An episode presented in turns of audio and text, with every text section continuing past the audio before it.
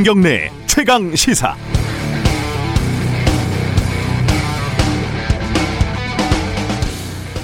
(2016년 5월 28일) 구의역에서 스크린 도어를 혼자 고치다가 열차에 치여서 숨진 김군에 대해서 변창흠 국토교통부 장관 후보자는 이렇게 말을 했다고 하지요. 어마어마한 일인데 하나하나 놓고 보면 위탁업체 직원이 실수로 죽은 거죠. 사실 아무것도 아닌데 개만 조금만 신경 썼으면 아무 일도 없는 것처럼 될 수 있었는데 사건이 발생한 지 한 달이 지난 6월 어, 30일 어, 청년 비정규직 노동자의 외로운 죽음에 대한 사회적인 논의와 추모가 뜨겁게 진행될 당시 SH 건설안전사업본부 회의장에서 나온 발언이라고 합니다. 내용은 둘째 치고 아주 사소한 것일 수 있지만 저는 개라는 단어에서 숨이 좀 걸렸습니다. 개는 일반적으로 잘 모르는 사람을 얕잡아서 부르는 호칭입니다. 개 누구냐? 개는 여기 왜 왔니? 이런 식이죠. 공적인 자리에서는 좀 부적절한 어투죠. 산재를 논의한 공식적인 회의장에서조차 변호보자에게 산재 피해 노동자 20살 김구는 그냥 개였던 겁니다. 회의로까지 남는 회의였지만 변호자의 입은 머릿속 생각을 그대로 뱉어냈습니다. 지나치게 솔직하다고 할까요? 그러니까 개들의 사정이 변호보자에게 중요할 리는 없겠죠. 2인 1조 근무 원칙이 지켜질 수 없어서 밥도 제대로 먹을 시간이 없어서 컵라면으로 끼니를 때우는 월급 144만 원짜리 비정규 하청 노동자들의 노동 환경보다는 개들의 실수가 변호보자에겐 사건의 주요 원인이었었던 겁니다. 그렇게 보면은 서민들의 주택에 대해서 논의하는 자리에서 못 사는 사람들이 밥을 미쳤다고 사서 먹냐 얘기한 것도 명문대 박사 성공한 50대 변호부자에게는 자연스러울 수 있겠습니다. 이런 분이 서민들, 개들의 주거 정책을 총괄하는 자리에 간다는 게 다소 무섭게 느껴집니다. 12월 22일 화요일 김경래 최강 시사 시작합니다.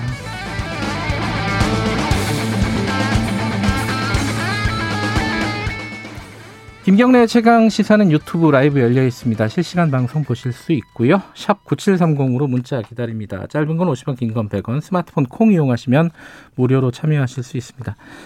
자, 1부에서는요. 지금 공수처 출범이 코앞에 다가왔죠. 어, 검찰 개혁 시즌 2라고 이름 붙일 수 있는 일들이 좀 벌어지고 있습니다. 오늘은 어, 검사 임용 개혁법을 발의한 더불어민주당 이탄희 의원 연결하고요. 2부에서는 서울시장 출마 선언 어제 뭐 안철수 어, 국민의당 대표가 했죠. 어, 어제 안철수 대표 쪽 얘기를 들어봤어, 봤으니 오늘은 이해운 전 대표, 아, 전 의원 얘기 좀 들어보겠습니다. 3부에서는요, 이재용 부회장 최종 판결 앞두고 있죠. 매우 수상한 일들이 벌어지고 있습니다. 이 얘기 좀 들어보겠습니다.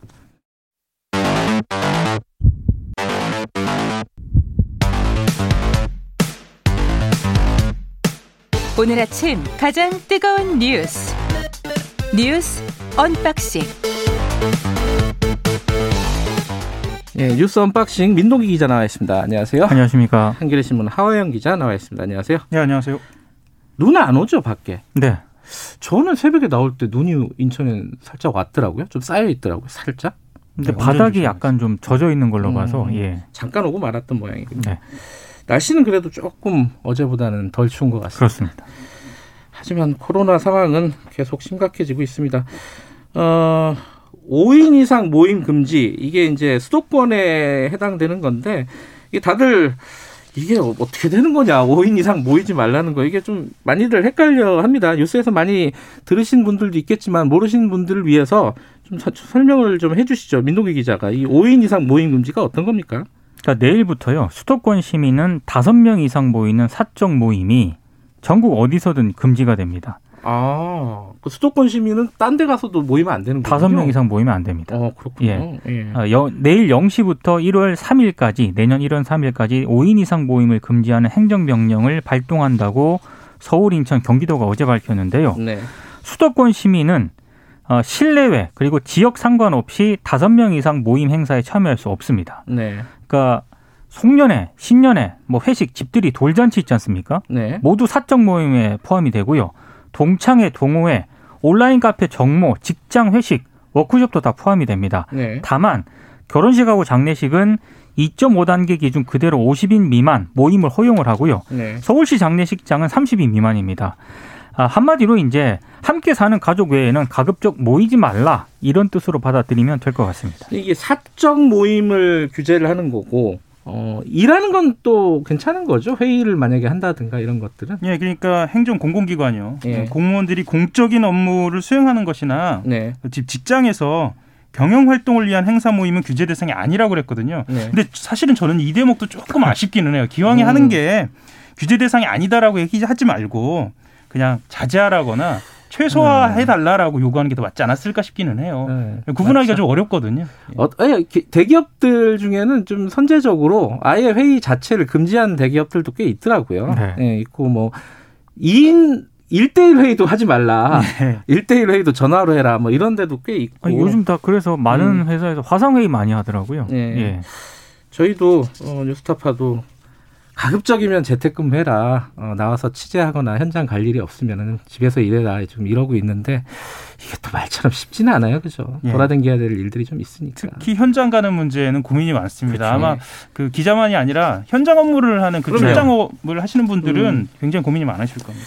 그 가급적이면 줄여야 되겠죠. 아주 뭐 필수적이거나 생계에 지장이 없는 것들은 좀 어, 줄여야 되는데, 근데 이게 중앙 정부에서 어, 일괄적으로 내린 명령이 아니라 이게 네. 서울, 어, 인천, 경기 이게 세 군데 지자체가 모여서 한 거잖아요. 왜 그런 거예요, 이거는? 그러니까 최근에 예. 그 일반 다중 이용 시설에서 코로나19 집단 감염이 굉장히 많이 증가했기 때문입니다. 네. 그러니까 서울시 자료를 보면은요. 예. 최근 4주간 식당 등 다중 이용 시설 내 감염이 41.4%로 가장 많은 비중을 차지했고요. 네. 그다음이 직장 16.9%, 종교 시설이 15.5%, 병원 요양 시설이 12.3%입니다.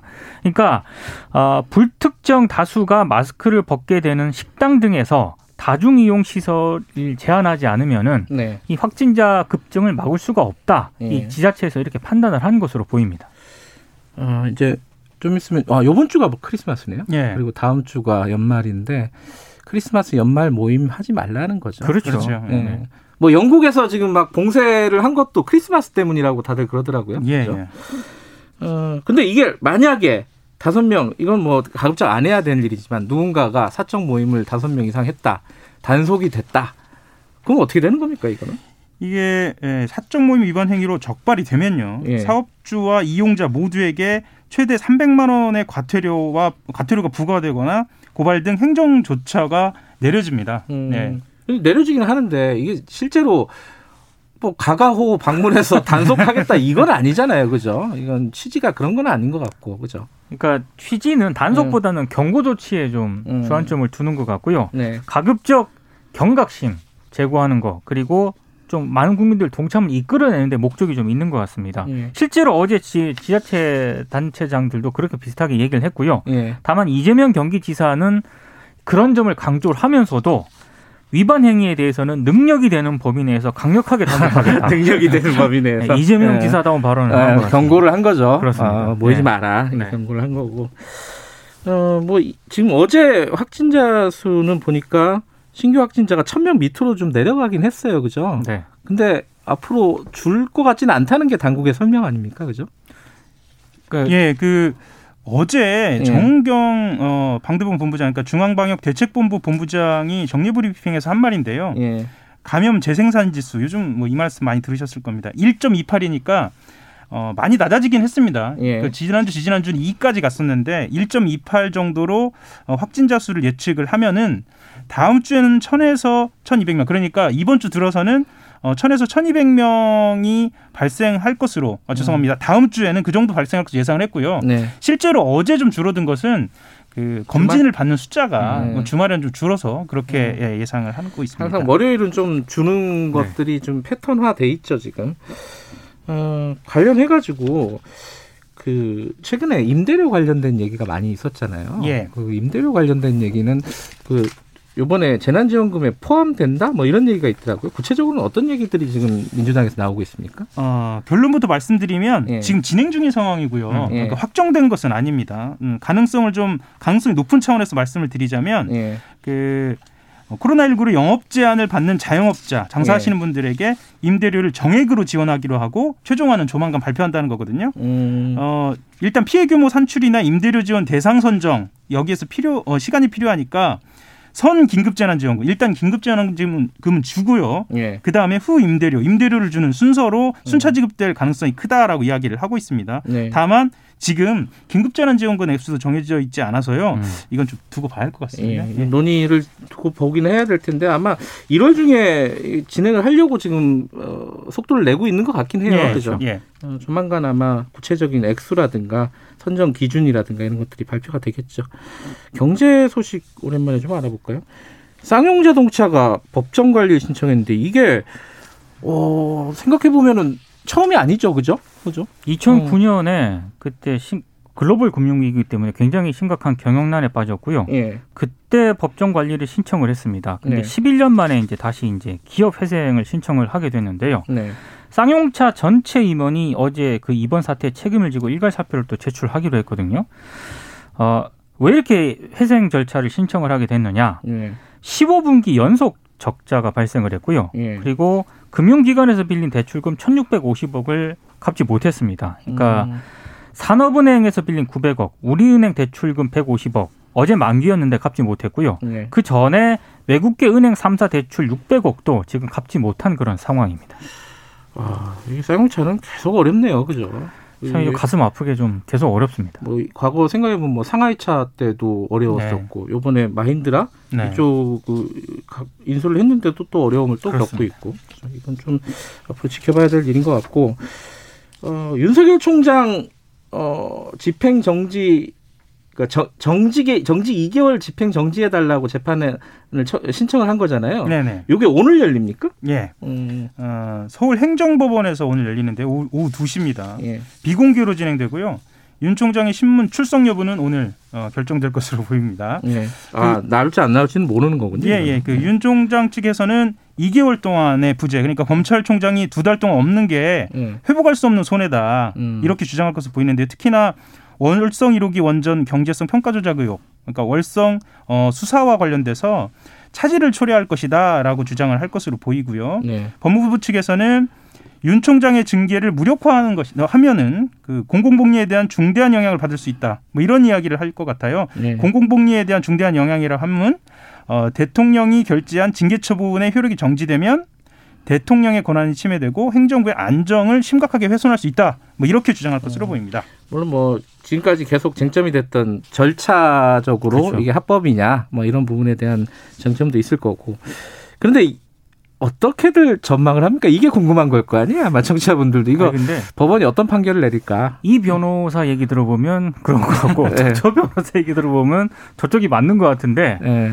일단 그건 것 같아요. 워낙 현직 검찰총장을 징계하는 게 초유의 일인데다가 네.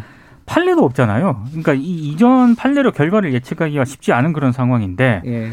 어찌 됐든 만약에 법원이 윤석열 총장의 신청을 인용을 하게 되면은 뭐 추미애 장관이 무리한 징계했다 이런 비판 피할 수 없을 것 같고요. 이거는 특히 징계를 또 문재인 대통령이 제각까지 했기 때문에 음. 문재인 대통령한테도 타격이 좀 입힐 것으로 보입니다. 만약에 신청이 기각이 되면은 정직 상태이기 때문에 일단 윤 총장은 주요 사건 수사 지휘할 수 없게 되고요. 네. 그리고 내년에 이제 상반기 1, 2월에 검찰 인사가 나게 되는데 이 인사에도 관여를 할 수가 없게 됩니다. 어떻게 될지는 진짜 잘 모르겠네요. 이거는 네. 그죠? 음, 뭐 내일, 모레 언제쯤 나올까요? 내일쯤 나올까요? 이번 주 안에는 나온다고 하는데요. 또 빨리 내지는 않을 것 같습니다. 이게 왜냐하면 아. 절차적인 문제를 가지고도 계속 논점이 돼 있어서 그리고 음. 쟁점들이 꽤 있어서 네. 당장 나올 것 같지는 않고 이번 주 안으로 나올 것 같습니다. 이번 주 안으로요? 이것도 좀 큰 뉴스가 되겠네요. 어, 사구 48님이 골프 라운딩 가능하냐고.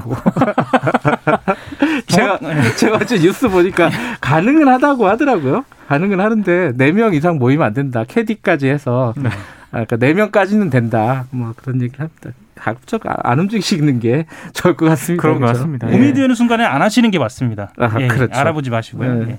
주기진 님도 5인 이상이면 4명, 4명까지는 된다냐, 된다는 거냐. 예. 맞는 거죠? 4명부터 안 되고요. 4명까지 가능합니다. 4명까지도 가족들끼리 좀 모이고 네. 바깥 사람들이랑 굳이 약속을 안 잡으시는 게 지금 상황에서는 다들 서로를 좀 배려하는 일이 아닌가 싶습니다.